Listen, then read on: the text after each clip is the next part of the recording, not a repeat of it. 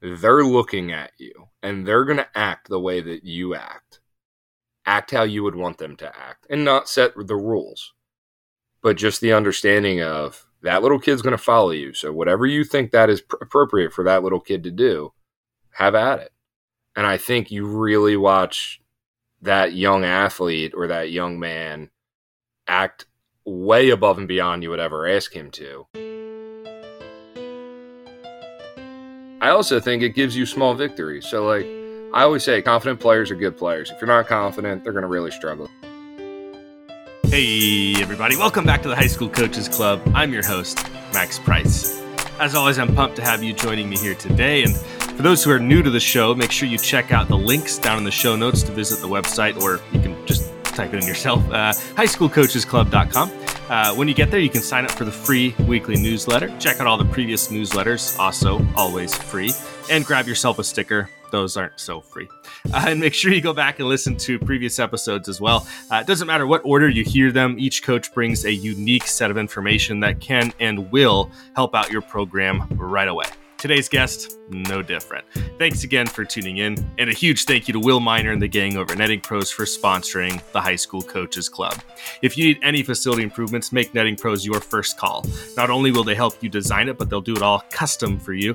From the fabrication to the installation, they've got you covered for everything netting, digital graphic wall padding, turf, cubbies, turf protectors, windscreen, ball carts, you name it.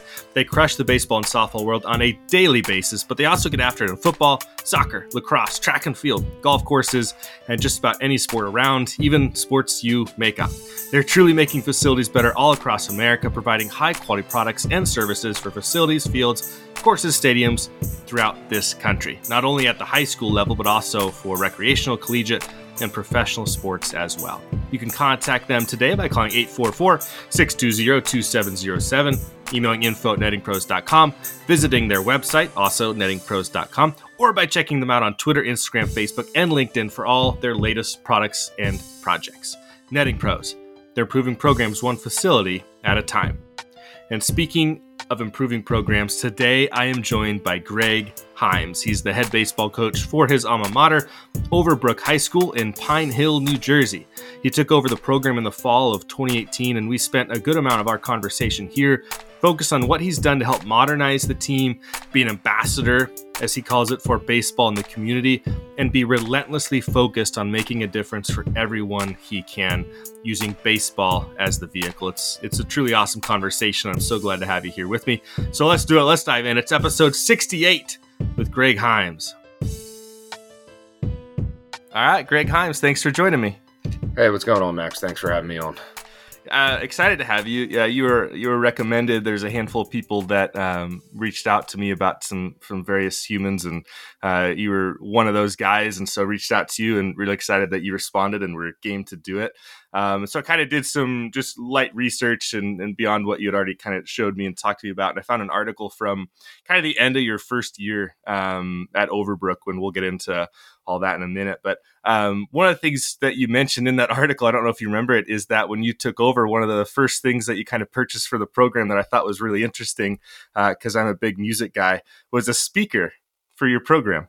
Uh, yeah. So I wanted to make sure they had like a, I wanted them to feel cool you know, like uh, I wanted them to feel like it's a legitimate setting, like they were playing a part of a legitimate program, and I wanted to make sure that we could have, you know, we get out of school really early. Uh, we get out at 154, and a lot of teams can't get to us hmm. until mm-hmm. probably three, three fifteen. So we can do on-field BP, we do on-field mass, and then by the time we have a full practice before a team gets there, then we get into IO. So I really wanted to make game days special to these guys and I, I kind of wanted to just like I wanted to give them something to kind of raise the level of standard in which I think they should compete at, and I think the kids usually kind of step up to that level. So, yeah, just getting a you know it's a it's a Pro Glow fifteen hundred. I don't know. I bought it at Walmart, but it it makes the whole field you know rocks the whole field out, and the kids love it. So it's cool. Yeah, it's awesome. What uh, what's traditionally playing on it? Uh, we have a we have like a long pregame mix that the kids usually you know uh, get on me about every year, trying to switch it up. It's got you know, it's got some younger stuff. It's got some Mac Miller, some Drake.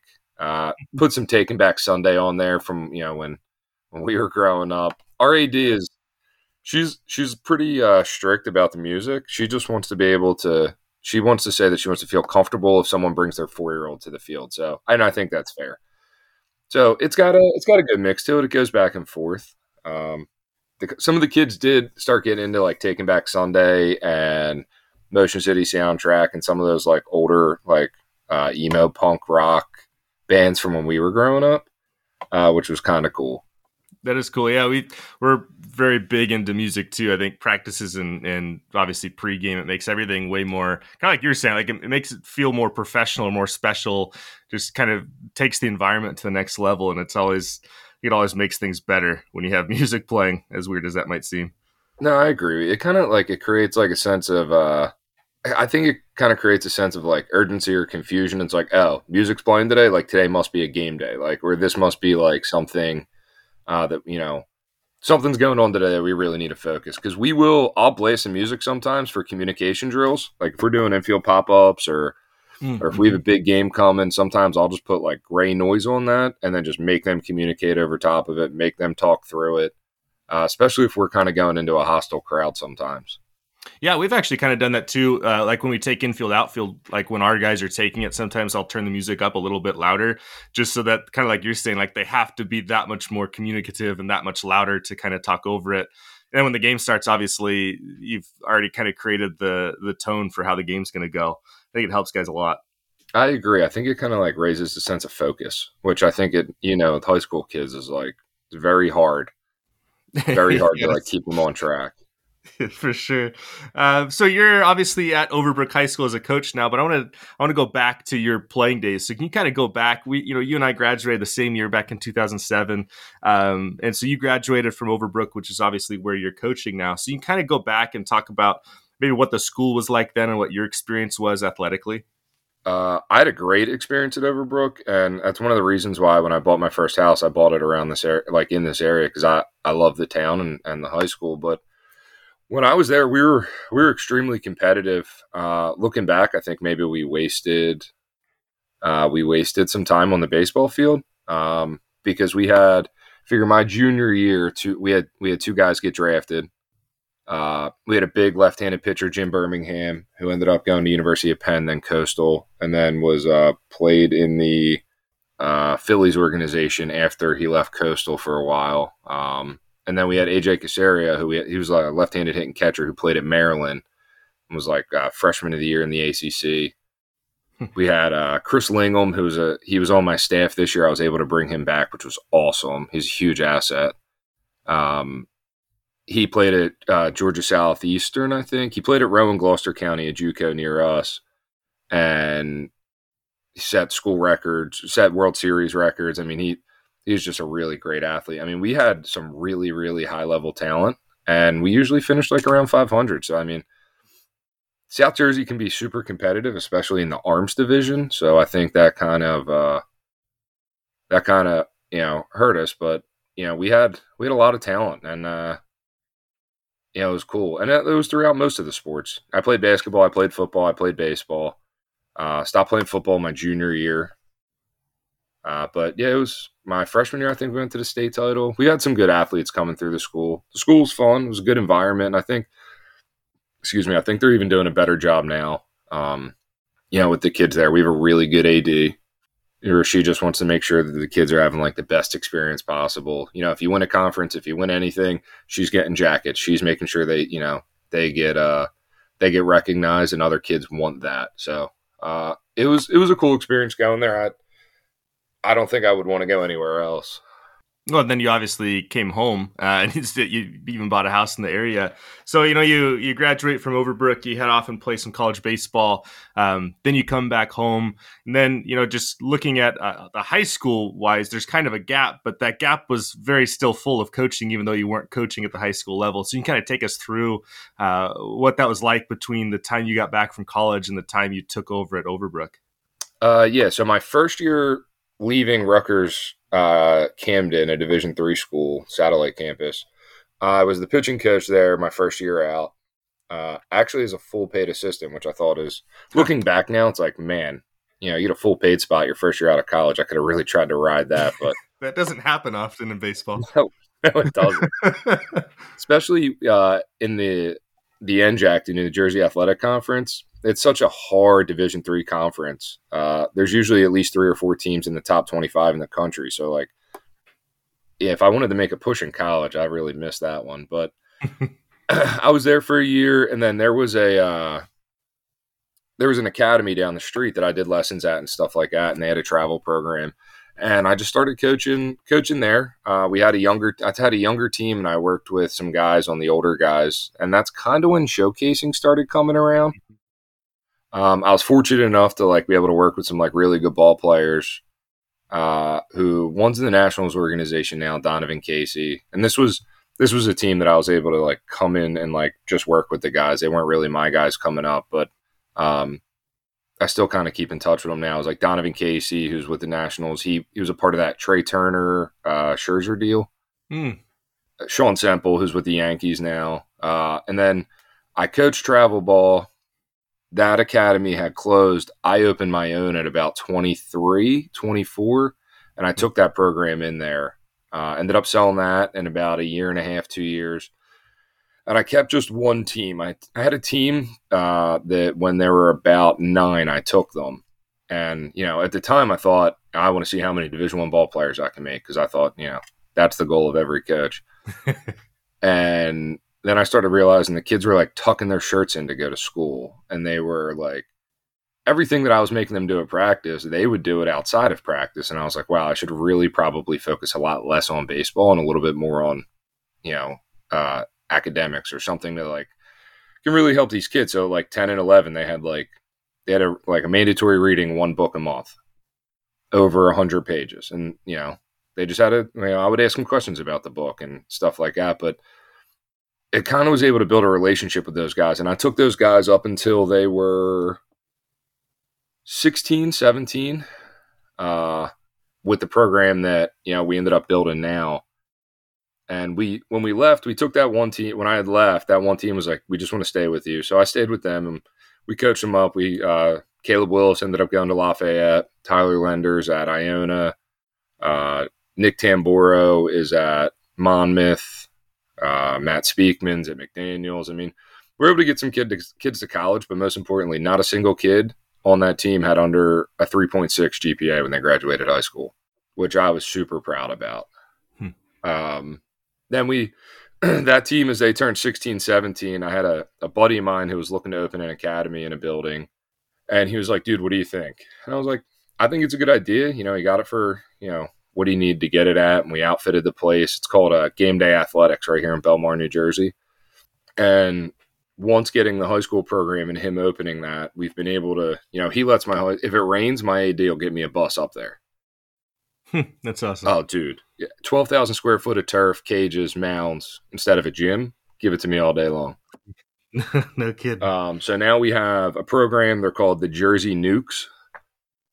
Um, we have nine or 10 teams in that program now. And I guess I would say I'm like the, the baseball guy for the program, but we have high school coaches from like all over the area and some younger guys who are trying to get into coaching and some of those older guys who are coming back now to kind of give back and we're a nonprofit corporation. Um, we just filed for 501c3 standing. Uh, and I want to make sure that I have like a travel program that kids in any district, like we're a Title One district at Overbrook, so I know sometimes like money is a real issue for for parents in our area to play you like travel sports. And I just want to make sure that like we can be a program that someone could have could reach uh, out to, and we could be an asset to anyone, so that you know kids have a chance to develop and play and kind of be around the game and maybe stay out of a little bit of trouble. That kind of goes against what the like when people think in their minds of like travel teams or or academy baseball or something like that. The kind of not a lot of people I don't think are thinking in their minds of a nonprofit or a place where they're trying like you're talking about going out of their way trying to give opportunities to kids that maybe otherwise wouldn't be able to afford it. I just when you look at the best way to explain it is I was at a game the other day and um one of the kids on our 18U team were at Villanova for an uncommitted showcase, and his little brother standing outside the fence looking at the field with eyes so big. And I was like, Why aren't you in here? And he was like, What do you mean? I'm like, Do you want to go in the dugout? And he was like, Yeah. and he comes like, I don't even think he opened the gate. He like ran through it. And, you know, it's just this little nine year old kid who now his whole life is made. And it's like, that to me is what baseball is about. So, yeah. Those opportunities I want to be able to give to whoever, and especially in my sending district. These are the kids that like my kids grow up with that I know their mm-hmm. families. And I just don't, I don't understand why they wouldn't have an opportunity to be able to get coached or to do the things that they have to do. And, you know, if someone's going to be the outlet, I guess I, if I want to make the change, then I have to be the guy that makes the outlet for them. And, you know, I'm proud of it. My kids love it. Um, we work really close with the youth association in town now. It's been a good project since I took over at Overbrook. That that's probably what I'm most proud of um, in my time there. That's been a really fun trip. So it's yeah, that I've been coaching. I mean, you know, we did the trips all up and down the East Coast, the World Wood Bats, all that stuff. So it's been a fun ride. I've met some really awesome people. So, what led you then to kind of go from that world to then also dive back in and become a high school coach at your alma mater? Like, what was that? Was there like something that clicked for you? Was there some opportunity that happened? Like, what was the circumstances that brought you back to Overbrook High School? That's because I got a bad temper. So I was okay. My, yeah, my, my nephew. I'll set the scene. My nephew's freshman year. I go up to watch a game, and uh, coach of the time is one of the greatest guys I've ever met in my life. He was my high school basketball coach. He was my coach my senior year. One of my favorite people ever. Um, but it just things just weren't clicking, and I'm watching this game, and ball goes up to right, and it lands at the right fielder's feet. And I, I look back to the JV game, and the center fielder takes a great route, drop step, set up behind the baseball, catches the baseball, works in on it, throws the, throws a strike to the cutoff guy. And I'm like, why is he there and him there? And then I watch the third baseman make an error. I'm like, well, why is he? And I'm looking around, and the kids just had no fire, no nothing. And I'm watching my nephew, who I, I coached him in the summer. Um, and, you know, we had grown up, you know, working out together, stuff like that. And he really loved the game and he liked to have fun with it. Um, and I was like, this is awful. Like, this is just a bad product. Like, I was like, I was angry. I literally, when I left the field that day, I called the AD and I was like, are you looking for a baseball coach? Because I, I honestly didn't plan on going back to high school. Uh, it was kind of always my dream to coach at, at Overbrook just because I love the school so much. Um, but I really didn't plan on going back and, and having my own program. And I was just like, mm, this can't happen anymore. Like I, I was just mad about it. And, you know, there, there was a falling out at the end of the season. The job ended up getting posted and talked to my wife and we just kind of went for it. And the AD, I was lucky enough that the AD brought me in uh, because I'm not a teacher in the building. So that, that, that lit the fuel to the fire. You mentioned in that same article that I talked about earlier with the pregame music that when you you know you came into the program and tried to uh, maybe modernize it is the right word maybe. Um, you know the, the, speaker obviously but then it also you talked about how you redesigned the hat you brought in new uniforms you brought in new gear and you also mentioned in that same article that at the time it was in the fall so you had players that were you know at football at the time so maybe they weren't at the original meetings with you or anything like that. Um, obviously probably a feeling of whether or not it would work. Um, how was how was your incoming into the program received by like the players the families the parents the ad all that sort of stuff? It couldn't have gone any better. Hmm. um, and i i think it's because i've been so involved in the town for so long. Uh, we come from like a really small town, and a lot of the kids on that team, my nephew had played with growing up, and they kind of knew who I was. I helped them out. Uh, I coached against them. I, you know, ran my my brother who coached their team growing up. I would work out with them, so they they they liked. I think they liked me a little bit, and they. I think it, I just brought a little bit of legitimacy to the program, where maybe they felt like.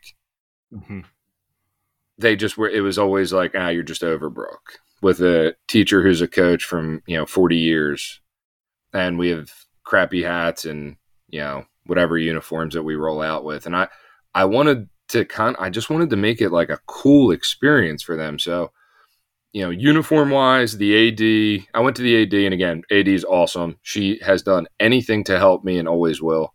Um the AD had let me know that she bought uniforms two years prior and that she buys them every four years, which is fair. And we we you know we have a, a, family powder coating company at the time, and I was like, all right, well, we're going to make a donation. I'm going to buy the uniforms because they they just stink. They're just they're ugly. And um, and she you know her she was you know obviously blown away, gracious by it, and then we upgraded the hats, which when she found out she was you know paying for like a new era custom fitted. She was like, wow, because she was paying for like $14 a hat for the ones before. And I was like, I'm not wearing those. Yeah, you're not getting $14 new era hats. right. so I just wanted the kids to think like, all right, listen, I'm not asking anything of you yet. And this is the way that I want the program to go because it's a reflection of me, right? Your program is a reflection of you as a coach and how you care and how you carry yourself. And I wanted to set the principle that I'm going to give you something from the gate. And I'm not asking you for anything in return, but if you're going to show up, I'm just going to ask you to follow my lead. And it really, really worked. The kids, again, we come from a Title One school district. Um, it doesn't have as low social economic standing as like sometimes it gets made out to be on paper, but there's a lot of split homes. There's a lot of inconsistency in these kids' lives, and I wanted to be a consistent factor to them. And I think that that being that consistent factor to them really led to them just diving all into what we had going on. Um, Easter Day, the kid that you're talking about, uh, great athlete, best athlete on the team that year. Um, he and a few of the guys the year before, they'd like hang in their car, walk up to practice a couple minutes late. Like it just was kind of a bad vibe when it came to like practice and all that. And I just let them know from the jump, like, I don't care who's here. I don't care what it is. I will play the guys who are here to put in the work, win, lose, or draw. And there was a little, just a little bit more of a serious atmosphere to it. And I, I also like asked the kids, like, what do you want out of your high school career? And I don't, I don't know how many coaches do that. Like, do you want to go play in college? Do you want to play in big games? Do you want newspaper articles? Do you want to look good while you're out there? Do you just want to have fun? Like, what is it that we're working towards? And they all agreed. They were like, "We want big games. We want to be in the paper. We want to be one of the teams that okay, we might not be a perennial powerhouse around here, but we're going to be a tough game for everyone. We're always going to be a perennial tough game, and that's that's kind of what we're trying to make the program. And I think maybe we have at this point. Um, we had a really tough schedule this year, which was my fault, but you know it was great. we lost, you know, we lost a couple guys, but two everyday guys. Uh, but the the beginning was was awesome. I had no problem with parents, no problem with families. Um, the town, the youth association got right behind me right away, and then you know we went from a team who had like a you know good amount of players walk off the year before to we're getting 100 150 people at every game and it was consistent and the kids like started noticing the fans were coming every day and and they they fed off of that and you know, we were up, we were down, we lacked some focus sometimes, and you know, these kids they got really tough, and uh, they had a lot of fun with it, and I think the fans really enjoyed watching them. So overall, I would say that when I came in, I had I felt like I had no issues, and I've had nothing but great support since. Uh, it's really special, I think, for kids and and their parents to see too. Like a lot of high school just athletic events period but baseball can be especially this way. Um, a lot of times it ends up just being the parents and grandparents that come to games right for either team. So you have a lot of times really small crowds. So anytime as a player i even remember you know back to my high school days if there are big games or things like that and all of a sudden there's like students are there and your friends are there and uh, girls are there and you've got like people from the community there and former players coming and it just creates an environment that like legitimizes all the work that you're putting into it because all of a sudden all these people are coming out and they're coming out for you and like to support you. And it kind of creates this whole kind of town or, or school environment that's that's supportive of your program. And it's really cool as an athlete as a player to kind of see that. And it's exciting that you guys are getting the opportunity to kind of see that as well. Uh, i couldn't agree with you anymore. When you have we uh my AD made a joke because I have a lot of former players from you know the the one dad who tweeted at you, um, Papa yeah. Dags. His son plays for a different high school. He actually plays for my travel program. And really, yeah, Yeah, and like that's awesome. I didn't know that. We have guys like I'll have guys from my travel program that'll be like, "Coach, I'm struggling right now," like mid high school season, and I'll be like, mm-hmm. "I can meet you Saturday morning before my practice." And next thing you know, there's like almost our whole 17U team is you know at our outside cage at Overbrook before my high school guys even show up because they're like, "Let's hit." Yeah, so it's it's not just in our town. You know, I have kids who I've and families that I've had relationships with, and I've been lucky to have these relationships um, with so many great people all over the place, and like they'll come to our games. Like my AD makes a joke that like uh, the coach has like a, a, fan base because we have just people, you know, they're bored and they're like, oh, Coach Greg has a big game today. Let's go see him.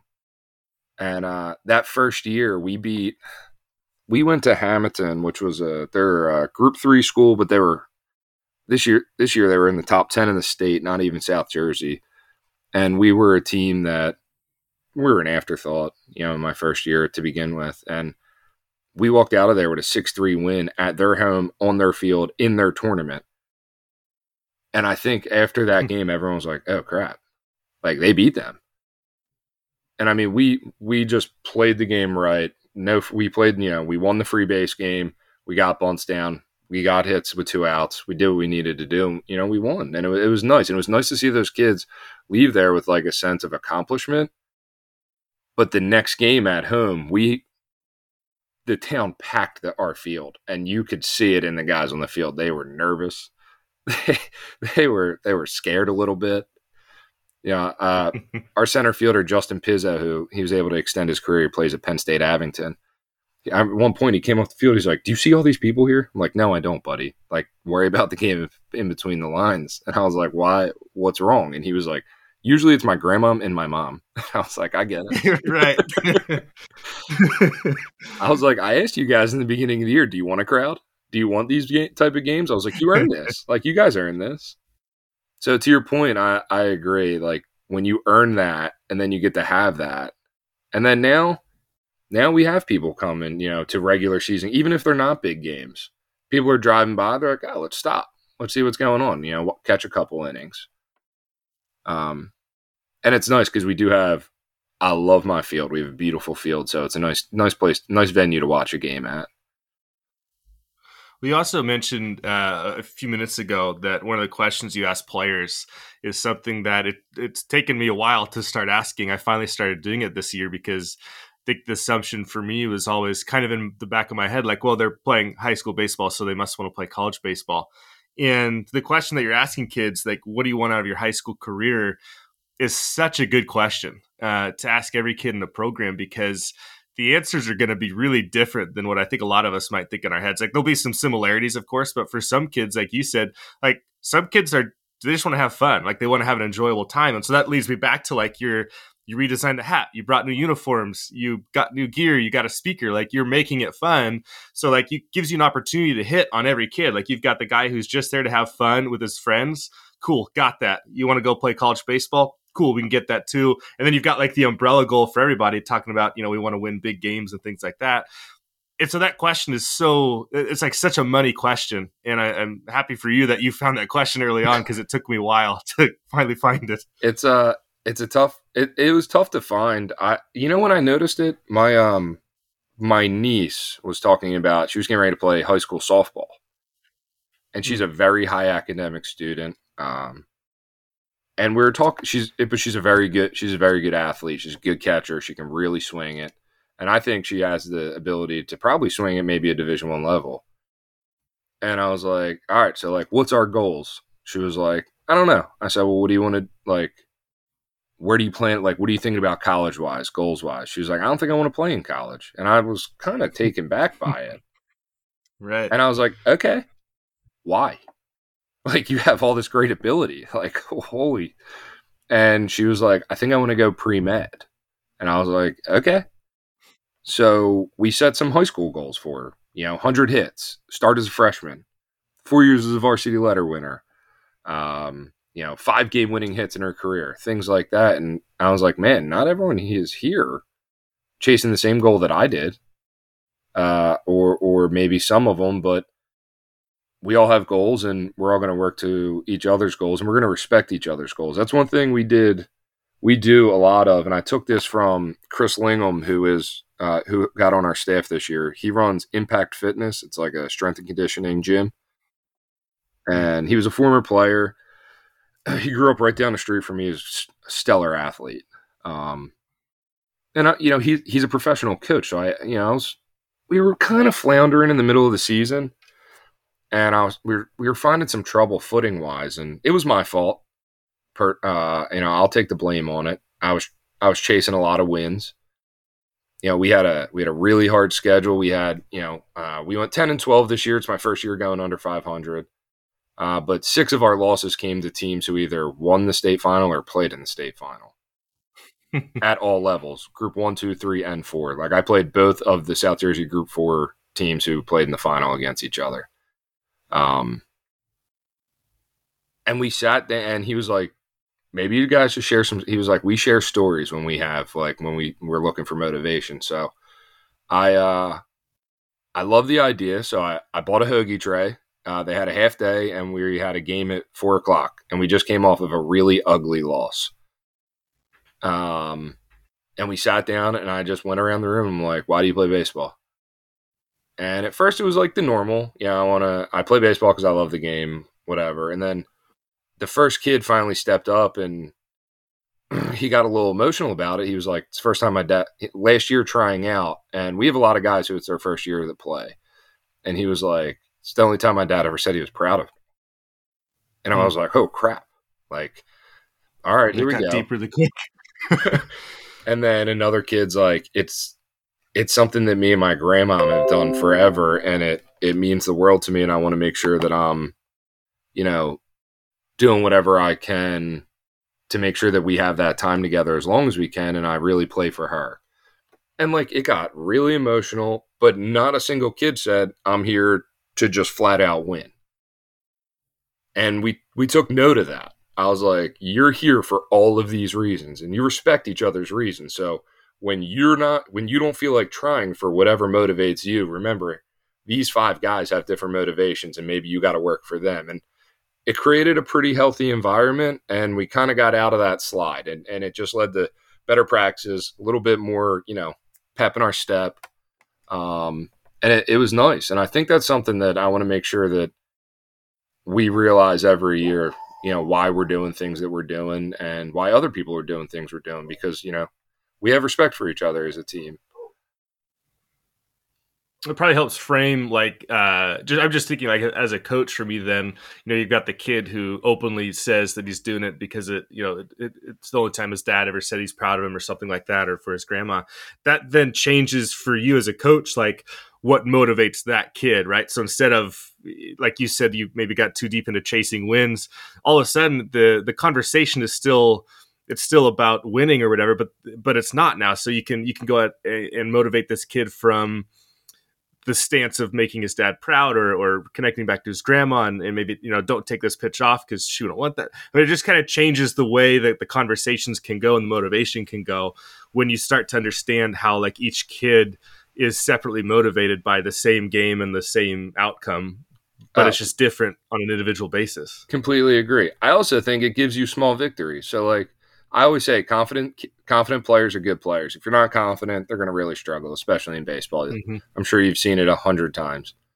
yeah. um so celebrating failures or celebrate like celebrating successful failures is something that i we really try and do in in our game um you know three pitches after two strikes, any HBP, you know, any, you know, in the quab world, any quab, um, any type mm-hmm. of like, you know, good team move, any type of leaving our feet, any type of hustle, like celebrating something like, okay, maybe we didn't succeed at it, but it's like, we're still staying upbeat, we're still staying positive. And, you know, that kid, it was nice because I got to go back to him as a coach and I was like, dude, your dad's always proud of you. Don't like, right. Don't think that. But it was, in the same respect, it, maybe backed me off. And that's what I was saying. I, I think that negative that we had going on, I'm going to take 100% of the blame for it because that's a win to me.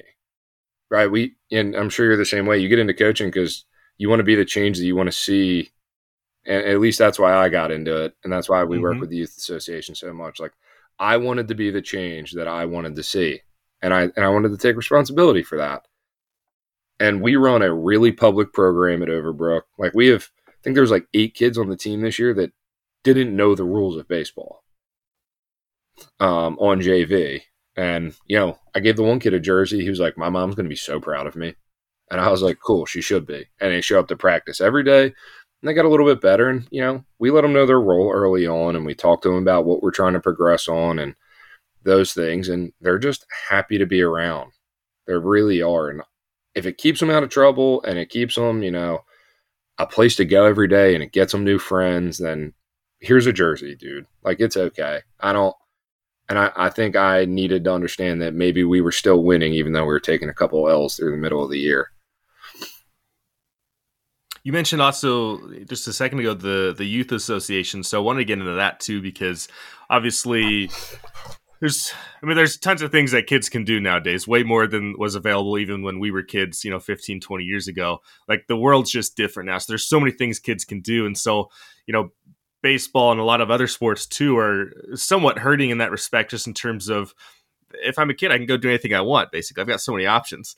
Um, so you had mentioned to me kind of off air that when over the last few years, your youth organization, the local association there, has grown like quadrupled almost, like from 86 kids to to getting close to 300 now. Right. What's that process been like? Like, how did you grow that? Because I think that's a huge thing for like high school coaches can do. I say it a lot to people who ask, like, how do you get a good high school? Well, the best way to get a good high school baseball program is to have really good freshmen walk in the door. Right. So the more baseball right. players you have walking in, the better you're going to be. So, um, but even just from like you said, just an acceptance, just being part of something making friends, all that stuff is is great stuff. Even if kids don't end up playing high school baseball. So, can you get into that? Like, how did you personally get involved and help kind of grow that thing to those balloon type numbers that you're seeing now? So the it's the same youth association that I played in growing up. Uh, the fields are Overbrook is like half a block to my left. The fields are two blocks to my right. Um, we my daughter was four. Uh, she was ready to start playing t-ball. So I just, you know, the same same people who run the youth association now um, are still dramatically involved in it, and I just, you know, called, you know, Miss Stover, and I was like, "Hey, Miss Stover, signing Ken's up for t-ball. I'd love to coach." And she was like, "Oh, can't wait to have you back." Uh, and I kind of like we ran some free clinics and stuff like that with uh, my travel program previously um, for the town because you know the the program was struggling so much, and like you said, any any great high school coach has a good feeder program. Yeah. Which is another reason that we have, you know, the nukes, you know, hopefully my the better players from our sending district can play younger in a in a travel program maybe that, you know, they can afford and we can really develop some athletes before they get to me, but the whole goal of the youth association was I really wanted my daughters to have the same experience I did growing up. you know, I got to ride my bike up to the fields at 10. You know, my parents would be home. My dad would give me five bucks. I'd ride up to the field and me and my buddies would play run the bases, tennis, baseball, suey. We'd take the trash out so we could get a free hot dog from the snack stand. Uh, and it was, you just knew everyone and that, like, it's like small town America. And I really, really, really benefited, I think, from growing up that way. And I wanted my daughters to experience that. And, we just got really deep. We started coaching t-ball. Um, uh, John, uh, my daughter's uncle John, he uh, he helped me too, and I was like, dude, I would love to see this come back to where it was when we were growing up. And obviously, town ball or rec ball, you're really not going to get to where maybe we did when we were younger because that was our only option. And we just really tried to do a good job at t-ball. And then I opening day, I had the boys walk, you know, led the parade, and they mingled with the kids, and they would come up to t-ball games, uh, just so that like the kids could see the boys in front of them and maybe be excited to be that guy one day. Um, and then we, as as the girls got older, um, well, as my one daughter got older, now she's getting into softball, so I kind of coach more softball than baseball, but I still coach t-ball because my youngest is there now. And I just really pressured the heck out of a lot of people who moved back to town that I grew up with. And I'm like, yo, you played for four years. Get out here and coach T ball. Like, let's go, dude. Like, do the things that our parents did and, you know, whatever. And more people are getting involved. I think it helps that you know our program at the upper level is doing a better job. Um, so people do get a little bit excited about it because you know if there's no good ending, I think people are going to go somewhere where they feel like they're getting better coaching. But if we're doing a good job at the high school and we're involved down here, they're going to feel like their kids are getting good coaching, you know, at the at the youth level. Um, and that's kind of I think how we've grown it. And as my reputation, some of you know, as the high school's reputation has grown, we've seen more people come back, and even from like other town, other small towns around us, they've kind of come to our town to to play a little bit because you know they feel like they're getting something out of that rec ball. And yeah, I think this year was 265. My daughter's team, we haven't had a we haven't had interleague play, and I couldn't tell you how long. Um, but from the seven and eight year olds, we were we had 48 kids at that age this year. We were able to have four teams and play interleague, which to me is huge. Uh, yeah. In a town where the population is probably, I think we're like 10,000. So we're a small town. Um, so it was just a constant grind, you know, just promoting and having some pride in what we were doing and just hoping eventually more people would respect it and come out. And I think, like anything else in baseball, if you have if you have the stick to itiveness to continue something that you're doing, people, you know, they respect it and they I think they kind of feel the energy. So it's been it's been awesome. Uh, that has been yeah, there's 180 kids who are going to play a sport now that would be sitting at home, and to me, that is just incredible it's a I mean, it's a huge win even if they like if, even if they don't end up playing in high school like that's a huge win like you've got kids at least being a little bit involved in baseball. And I just think like long term, obviously really good short term, making friends, like being part of something, being part of community. Maybe in the future they give back to the the rec league. Who knows? But and then you know long term, like maybe you're helping create some baseball fans who will enjoy watching baseball, and maybe they'll then they'll want their kids to play, and it just kind of keeps repeating itself and getting bigger and better, even if they may not impact anything on like a high school baseball field. Like that's okay too. For sure. I always uh me and my wife always talk about it because my wife, she's like a huge sports nut. Um, we always we always say that like a goal of a coach is to be a great ambassador for the game that they're coaching. Hmm. Like when we lead, like whatever time, whenever we're on the field or around the field, I feel like it's our job to make sure people enjoy the game maybe in a different way than they enjoyed it before because we're able to open their eyes to it. Like even my daughters, the I my eight year old is so obsessed with softball right now. It drives me nuts. I can't sit on the couch. I got to catch so many bullpens in the front yard because she wants to learn how to pitch. and it's because when she played t ball, she always got to go to the playground. We always bought something from the snack stand because I just wanted her to want to go back. And then now she got to play. We had a, we play in like a, a small league around here we played like a home playoff game for the first time. I don't think our town's hosted a home playoff game besides the high school. I couldn't tell you how long. And we lost 13 to 12. We packed the place. I brought the speaker up. I did all the stuff that I would do for the high school boys. and uh, these girls, they had the best time. They had the best time. And it was a cool feel. People were up there. People, you know, people who used to help out with the youth association even came up with their grandkids who are two, three, you know, four. Maybe maybe they're going to put them in t-ball now. Um, but it was a big game, and I like I think experience in that big game really drives drives athletes, and it, it's been it's been a pleasure. It's something that I'm really proud of. Uh, I'm I'm happy for my kids; they get to experience it. I'm happy for the the rest of the kids in town because it's nice for them.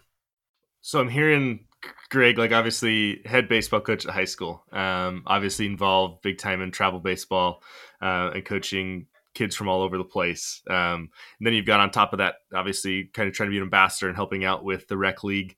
Um, but then you're also married and you've got three little girls. So my head immediately goes to like, where does the dude find the time?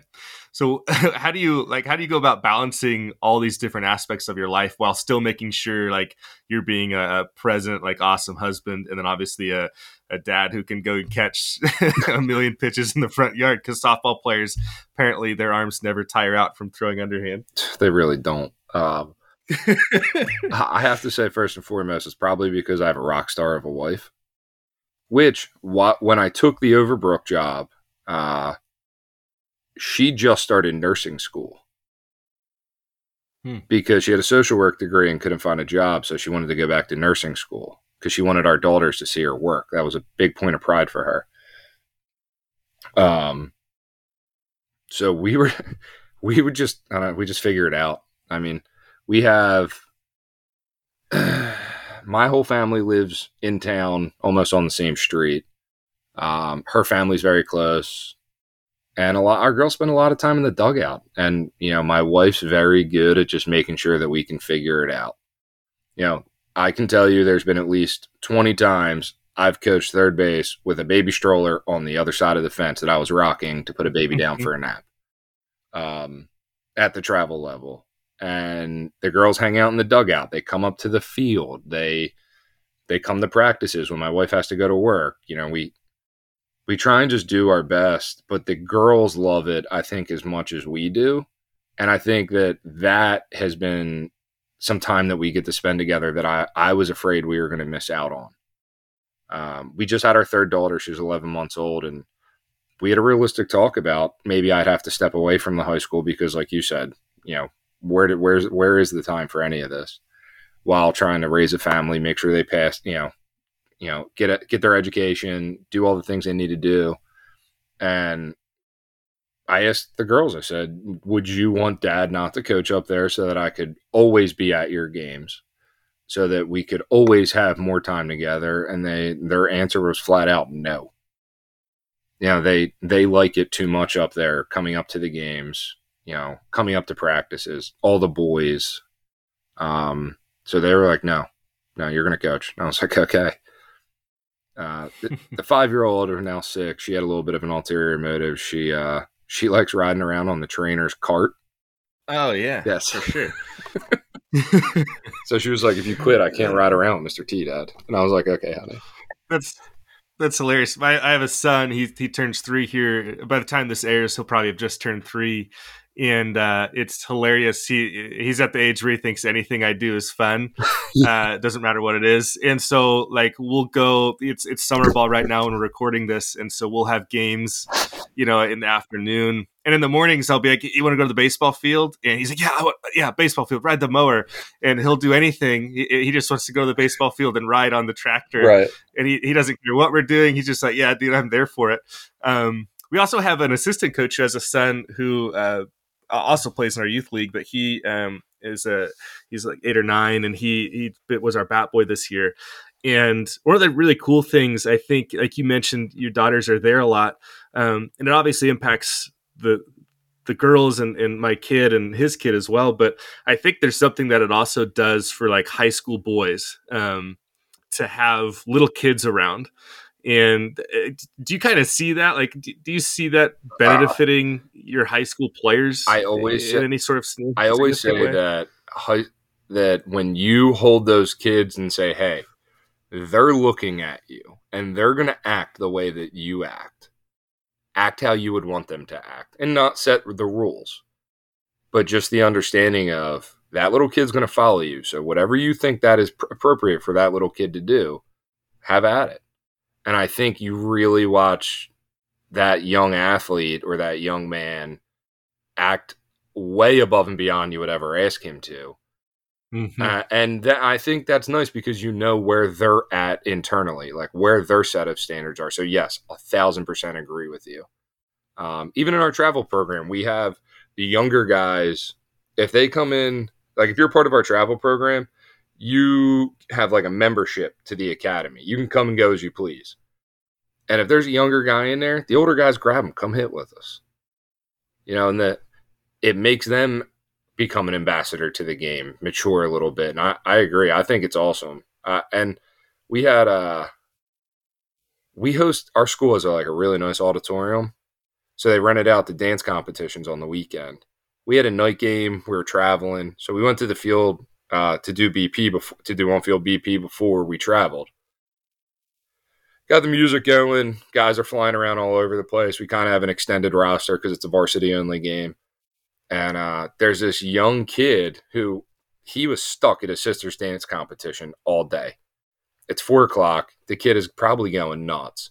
He sees us out on the field, hears the music blast, and so next thing you know, he's sitting on the bottom bleacher, just taking it all in and he's you know he's taking pictures, taking video, and I'm standing at shortstop, and uh, one of the guys is like, "Catch, what's he doing?" I was like, "He thinks you guys are cool. Like he thinks you guys look awesome."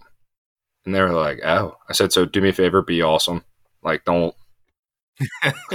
and I went over uh, to introduce myself because again, to me, it's about being a good ambassador to the game. Uh, the young man's name is like Sean Merdsky. Brought him on the field. You know, he gave me one of the best handshakes I've ever had from a 12 year old. Uh, he's from like Bucks County, PA, so like an hour and a half away. Uh, guys all kind of dabbed him up. He hit BP with this. Uh, you know, and they they made him feel a part of the team for the day. Like a week later, he emails me, found my email, emailed me the video of the boys, you know, pictures he took. And I let him know, like, hey, have your mom send me your address. I want to send you out a hat and a shirt. And here, his mom emails me. He's been getting picked on at school. Uh, he's had like a really tough stretch. Seventh grade's been hard for him. He's been getting, I don't want to, I don't want to say bullied, uh, because I think middle school is just an ugly time for everyone.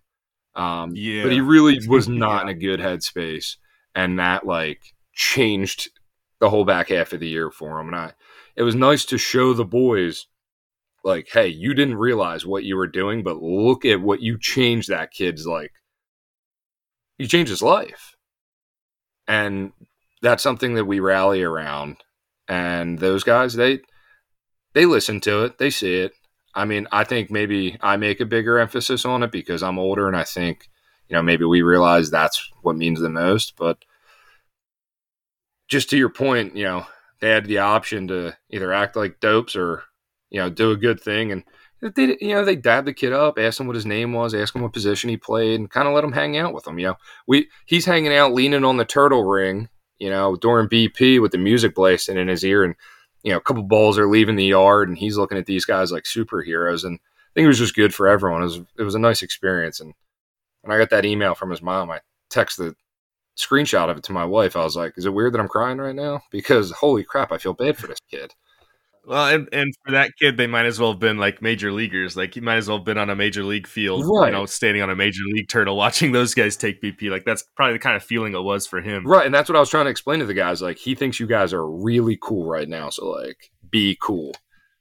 And uh, me and Sean act cool for just a second. yeah, just we uh we still email actually. He emailed me last night. He had a walk off win in his Connie Mack game. Awesome.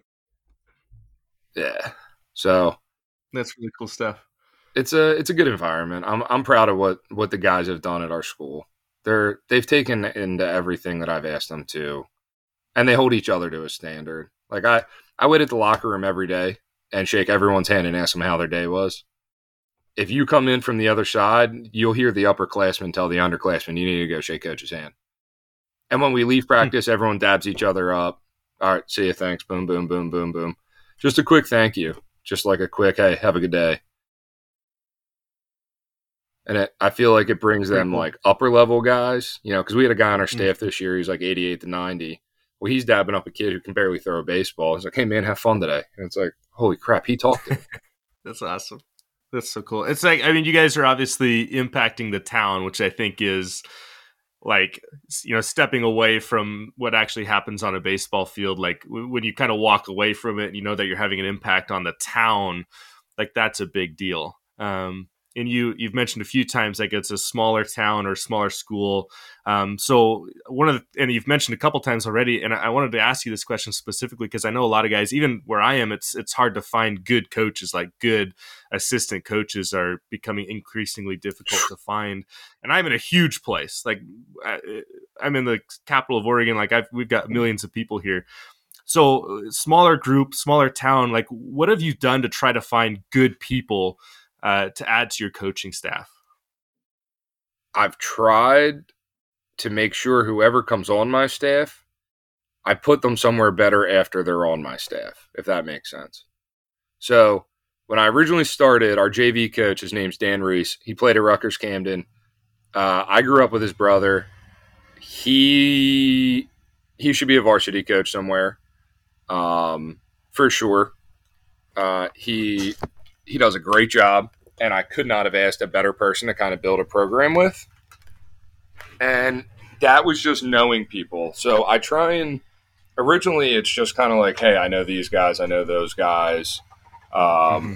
you know, pulling on those relationships. But you know, guys that I've gotten as volunteers, you know, I use them on our travel team, and then you know, make sure they have a paid spot there, and then you know, I'll get a volley, and then hopefully next year I can place that volley at a different high school to maybe get him a paid spot.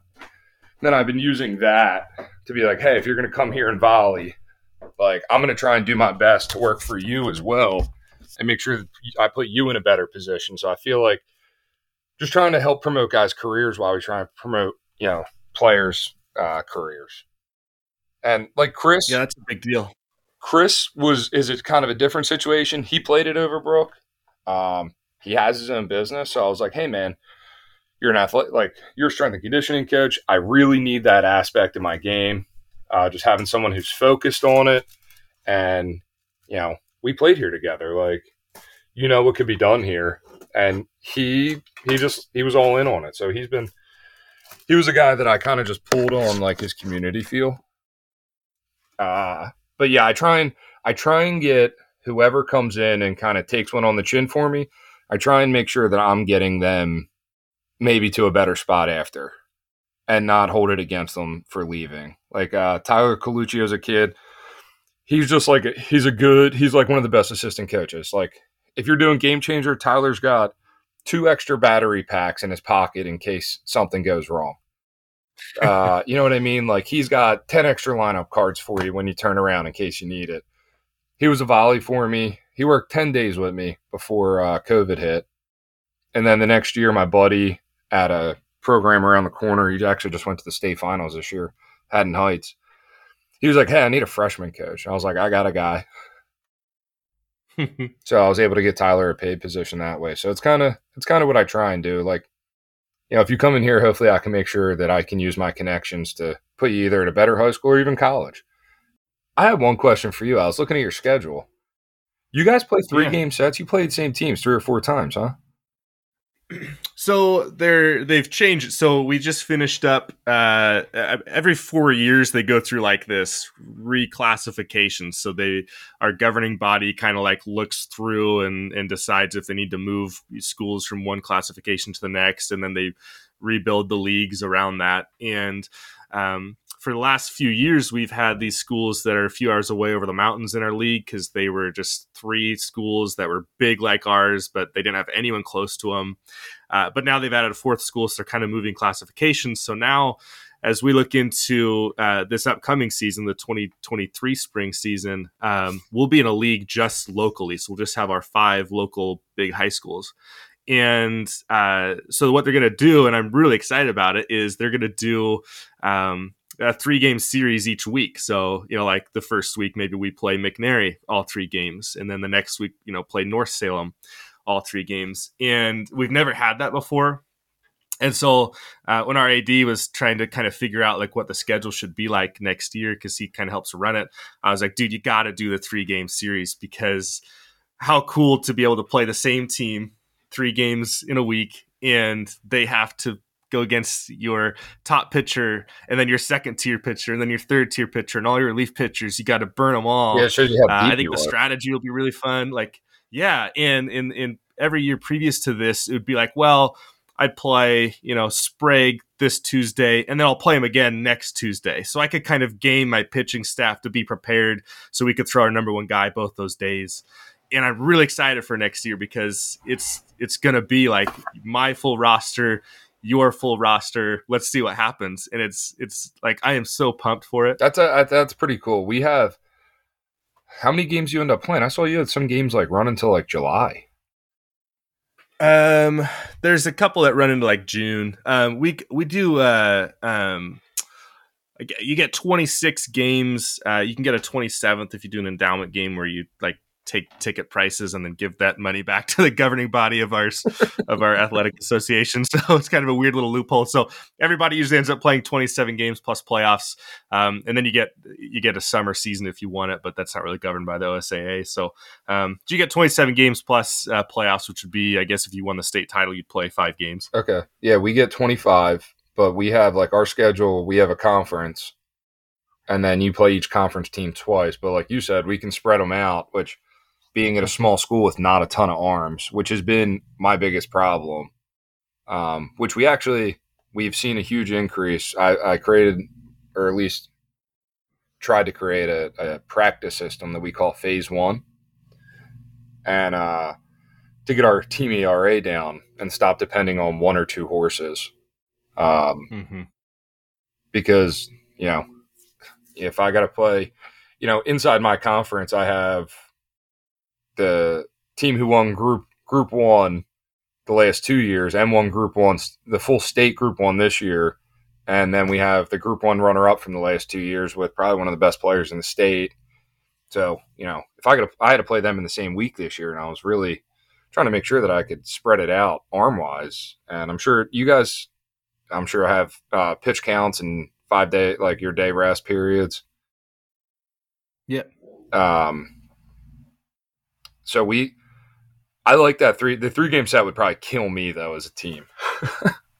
well, that's what we all run into is, is pitching problems. But uh, luckily, yeah, bigger bigger schools, so we have we have enough guys for it. But um, yeah, I'm excited for it. I'm also obviously there's also the, the deeper nervous part of like, oh, that means like our you know our third tier guys are going to have to pitch too. So there's that part of it. But I, I'm really excited. It'll be fun and like you know the strategy part of it. I'm also excited for too because you know how it is. You you know you play a team and you got kind of get to see what they do and when they do it and how they do it, and to be able to immediately turn around, you know, from a Monday to okay, now it's Wednesday, we're going to play that same team again. How can I kind of change things and counteract some of the stuff they're doing? And then you see that, and then okay, now we get to play them again on Friday. And so I think it'll be really fun, just like from the strategy part as a coach of like, okay, how do we structure practice? How do we change some of the things that maybe we focus on in practice based on what we saw? Because previously it'd be, you know, I'd play one team on a Monday and I'd play a totally different team on a Wednesday and then, you know, be a week or two before I saw that other team again. So I think the strategy part of it's pretty cool. I, I wanted to ask you, because you had mentioned earlier, like, scheduling. So obviously, I'm I'm not sure how you do it in New Jersey, but I know here there's the league schedule that's made up by our league and our ads. But then obviously outside of that, we have like the non-league schedule where you can kind of go play whoever you want. And our AD kind of does it for us, but I kind of tell them each year like teams that I want to play and how difficult of a schedule I want to play. And I go back and forth it every year, and I, I never really know what the answer is. You had mentioned that this year you guys played a really strong schedule, and there's there's you know benefits and you know maybe drawbacks to that too like w- when you look at each year like how do you kind of go about figuring out like how strong of a schedule do i want to play? Like how difficult of a team do i want to face each year? It is something that i think i don't know if i'm ever going to find an answer that works uh, and I, i'm really really really trying. Uh, this year my my game plan for why we we played such a hard schedule was we lost we lost our number one this year, and we lost a guy who platooned in right. Other than that, I had four underclassmen starting at all times, and my thoughts were I am going to set the standard of who I want to play or what I what level I want them to play at. Um, what level I want them to realize that they actually can compete at because maybe they didn't feel like they could. Um, and then hopefully you know, next year we can really come back competitive. And, you know, one of our biggest problems is the weight room. My guys don't hit the weight room like they mm. should. And I really wanted to light a fire under their butt seeing some bigger kids with better athletes. You know, some, you know, we played against schools. I have 600 kids in my whole school. We're playing schools where they have one class with 600 kids. And, you know, we lost 7 1. Okay. Yeah. Yeah. Okay. We competed. Like we scattered six hits. You guys can hit that kid. Yes, he was 92 off the left side. We're fine. You can hit that. It's okay. Um, years past, I scheduled like my first year. I scheduled some games that I was hoping maybe we could win to get some like confidence under their belt. Then the next year, when COVID hit, probably would have been our best, my best year in my short career uh, just because we returned everyone but one player. And the player who was coming in to fill the spot, he's actually our catcher, Eddie Bubb. Kid's a stud. Uh, he was going to play second for us. He's just like he rushed for a thousand yards in football. Uh, you know, he's an all first team all conference catcher.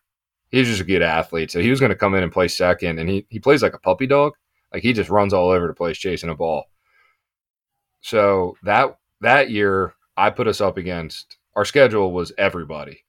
Like I, I, I don't want to have the reputation of being a small school that wins a lot of games because I play only small schools. Mm-hmm. I, I'm I don't my my coaching record is not like I don't have an ego, so I don't care what my coaching record is. I want these I want to I want people to say that we challenged ourselves, that we played some of the tougher teams around, and that you know can't count us out. Like you know, and that's what I think, or I hope our reputation is starting to become. But yeah, our the way that we do our schedule, it sounds a lot like yours. My AD will ask me some target teams who I want to play, when do I want to play them, how many games a week do I want to play. Uh, she does our conference schedule and then our out of conference schedule. She kind of lets us, you know, if I have a buddy who texts me, I could text her and say, hey, can you contact so and so's AD? You know, they have this date open. Looks good for me. I'm cool with it. She won't schedule a game without me either. Like she'll always shoot yeah. me a text or a phone call. Yeah, that's where we are. We uh, it, we tend to like front load our schedule and try to play some really difficult teams. And some years we'll we'll do really well, some years we won't. But I I I go back and forth on it. But I feel like playing the most talented teams I can find early on is really good for our guys because it kind of sets the tone. Like you said, like maybe we do, maybe we do well, even if we lose, maybe we do well, and you can use that of like, look, yeah, like you said, he throws ninety two, but so what? We can we can still hit him. So it gives them a little confidence. I also like it as like a test of just showing them, like, okay, you know, we played this team, you know, lost 8-0. They're going to be one of the top teams in the state this year. That's the that's the mark. That's what we're trying to get to, and that's what we need to surpass at some point this year. And it kind of sets the tone for them to understand that, you know, when you get into off season and the training stuff, you can get really stuck in your own world where you're not really competing outside of your own group, right? And and I think getting out of that and seeing some difficult teams and understanding, oh, geez, okay, we we still have work to do. Um, I don't know. I think that's really healthy for kids. But then I also try to balance it with the other part of like, yeah, but you know, you can't just lose all the time. You need to you need to mm. experience some success too. Right. And yeah. I think like you mentioned earlier, there's a way to find success even in failures. And so I, I just go back and forth all the time of like how strong of a schedule should I play or I don't know. I, I tend to just mix it all up a bit. That's but. interesting. You front loaded because this year I kind of backloaded it to prepare yeah. for the playoffs. Mm-hmm. Um, and we do our. I, I mean, I'll sprinkle I'll sprinkle some of the bigger schools before our playoff cutoff day because we do a PowerPoint system um, for for playoff rankings, and you get uh, three point. If you win, you get three points for whatever for how many ever wins the other team has in their first fifteen games. You get a point mm. per group uh, for the win, and uh, you get six points for the win. So that kind of will give you your t- total. But if you lose you get one point per loss for their first 15 games besides your loss. So, like some of the some losses I had stayed on my PowerPoint board over some wins that I had because some of the teams we won were really weak, mm-hmm. or some that we had beaten were, were weak, and it's like, uh, when do we like when do we do it? I this year I think I kind of I bookended us. I gave us an extremely hard schedule. Like I said, half of our losses were teams who won South Jersey or played in the South Jersey final. And we have some pretty good competitive baseball around here. I mean, Group One, Group Two level. You figure Group One, you got Jarrett Pokroski who's going to Penn. I mean, this kid, he was a freak. Like he's got ten to fifteen. He's got, I think he had twelve homers. He had 150 something hits in three years. Every every team Crazy. has a guy like even group one, group two, every team has a guy in the upper 80s, you know, with a couple pitches that they can throw. So it gets gets really really competitive even at the smaller groups. Like group 2 around us is very strong. Um so it's it's tough. I, I don't I haven't figured it out yet. This year I backloaded it a little bit though so that we could see better pitching before the playoffs and I don't know if it helped or hurt, but it was I think I made our schedule a little too tough. Uh, so uh, it's funny you mentioned that because we, um, we, so similar here. We we do they call them power rankings, but it's all this deep, you know, some sort of giant algebraic formula. I've looked at it once, and it's too too crazy for me to understand. But the basic premise is kind of really simple, right? You teams who have a lot of wins and you play them, you know, that's worth a lot. And if they don't, it's not worth a lot. And so there's one year, a couple years ago, where we were ranked, I think, second in the state heading into the last day. And on the last day, we had scheduled uh, a team that wasn't very good. They were ranked, they were one of the lowest ranked teams. It was our senior night uh, celebratory. And the game ends, we, we won. It was this easy game sort of a deal. But um, uh, just by playing that team, our ranking dropped like three spots. So then all of a sudden, from we went from being ranked second, heading into the playoffs, to rank fifth. And like, oh, and so just that, I'm just like, why did we do that? Right. Like, oh my god. But then the other part of me is like, well, I don't know. You gave the kids a cool senior night. You're able to play some kids who don't normally get to start. Like that was a great experience for them. They walked away happy. Like that was all good then the other part of me is like, but did that prepare them for the playoffs? Like we faced a really easy team, like you're saying. Like, oh my god! So just like you know I don't know what the answer is. uh, we do have a cutoff, but they changed it um, a couple years ago to now where it's really weird. You don't get um, the cutoff happens on a Friday, and then the following Monday playoffs start. And uh, it used to be you would cut off like on a Friday, and then you'd have three or four days before playoff starts where you could schedule in those teams that don't count against your rankings and they got rid of that. Huh. We so our yeah our cutoff this year was May twenty first, and playoffs were May or June June first, whatever that Wednesday was. So we have yeah. they always give us like two weeks to kind of stay in limbo, but they also pick your best fifteen by the cutoff. Mm, um, gotcha. And they started doing that right after COVID. And I think it was because, you know, if a team got shut down, right. like, and they didn't get an opportunity to play, like, should that be held against them for following protocol? No, it shouldn't. So they, they limited the games because it used to be like May 1st, like halfway through the season was the playoff cutoff. Um, but they changed it deeper, but your best 15 games. Uh, so gotcha. it's uh, it it is one of those things that when you when you coach and not manage, you don't realize all the things that go behind managing a ball club. no kidding. Yeah. This and this is just one tiny little part of the whole thing. Right. Uh, and it, it, it's, it's crazy. It's funny hearing like all the, the, like and how different it is from like state to state too. Uh, and so you know what it takes for you to like manage this one little part in New Jersey is is so different and, and kind of different, like conceptually crazy compared to how we do it in Oregon and vice versa. Like it's just man, it's just bizarre the way the way being a, a head coach actually plays out. It, uh, my buddy was the interim guy at Penn State Abington, and he was doing like the fall like in the fall he's doing like fundraising and setting up their spring trip and stuff. And he's like, dude, I don't know if I want to manage. I'm like, it is not as much coaching as there is managing. It's kind of a pain.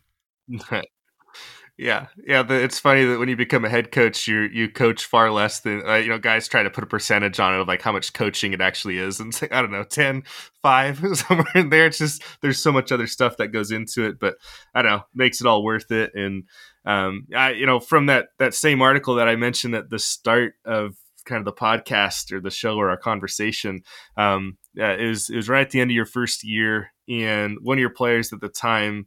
Um, said that you know the team obviously experienced a big turnaround, a big culture shift, uh, and he said uh, it was quote bec- he said it was because of you, and he said he quote he changed the whole environment he made everyone want to play and want to compete and be the best. And, you know, obviously then just having this conversation with you and hearing all the ways you're impacting not only players, but like the town, like we talked about, and, and just the culture of the area is really cool and inspiring to hear. Uh, and so I just, just thank you for all the work that you're doing because, like you said, being a high school coach is so much more than just getting to go out and coach like a lot of people might think who are outside of it. So I just want to say thank you for that. Um, and I hope you keep up the awesome work over there and, and, enjoy it and have a great time with your family as well.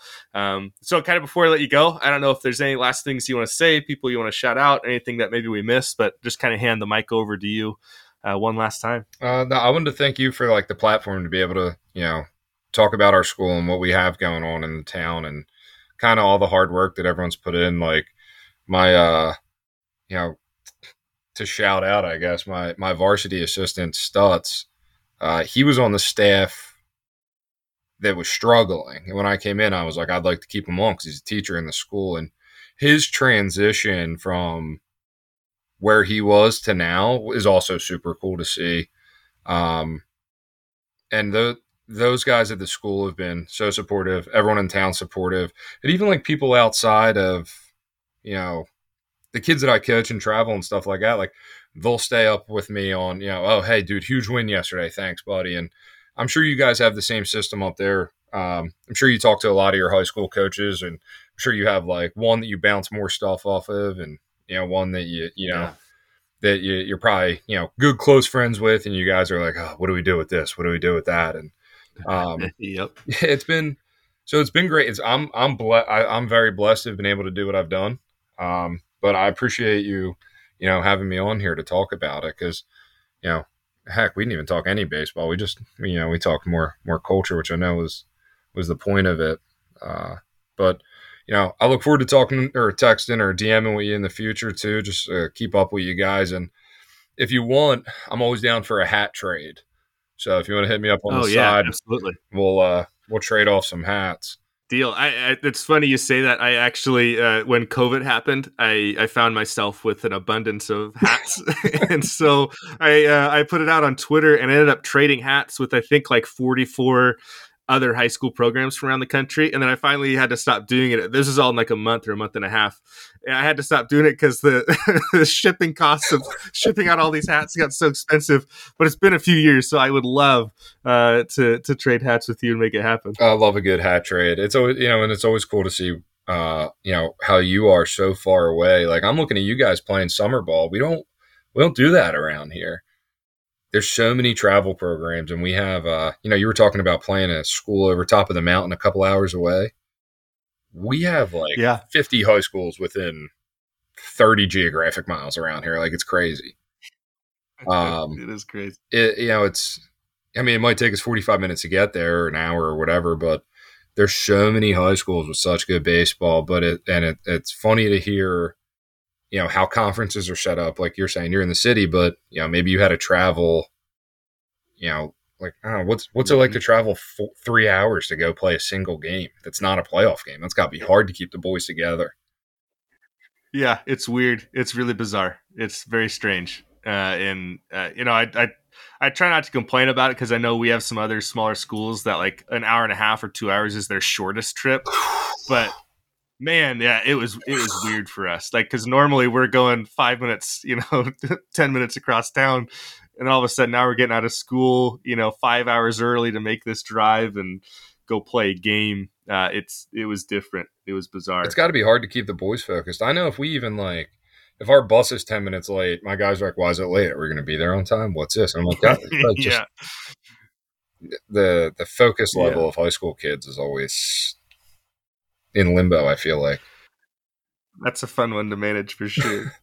but uh, yeah, again, thanks for having us on um, or having me on, and hopefully some of the people you know listening get to know a little bit more about what we have going on here, and um, you know, hopefully I get to talk to you again in the future on here, and maybe I get to tell you I want a state title or something. But yeah, yeah, that'd be good. Until then, we'll be trying.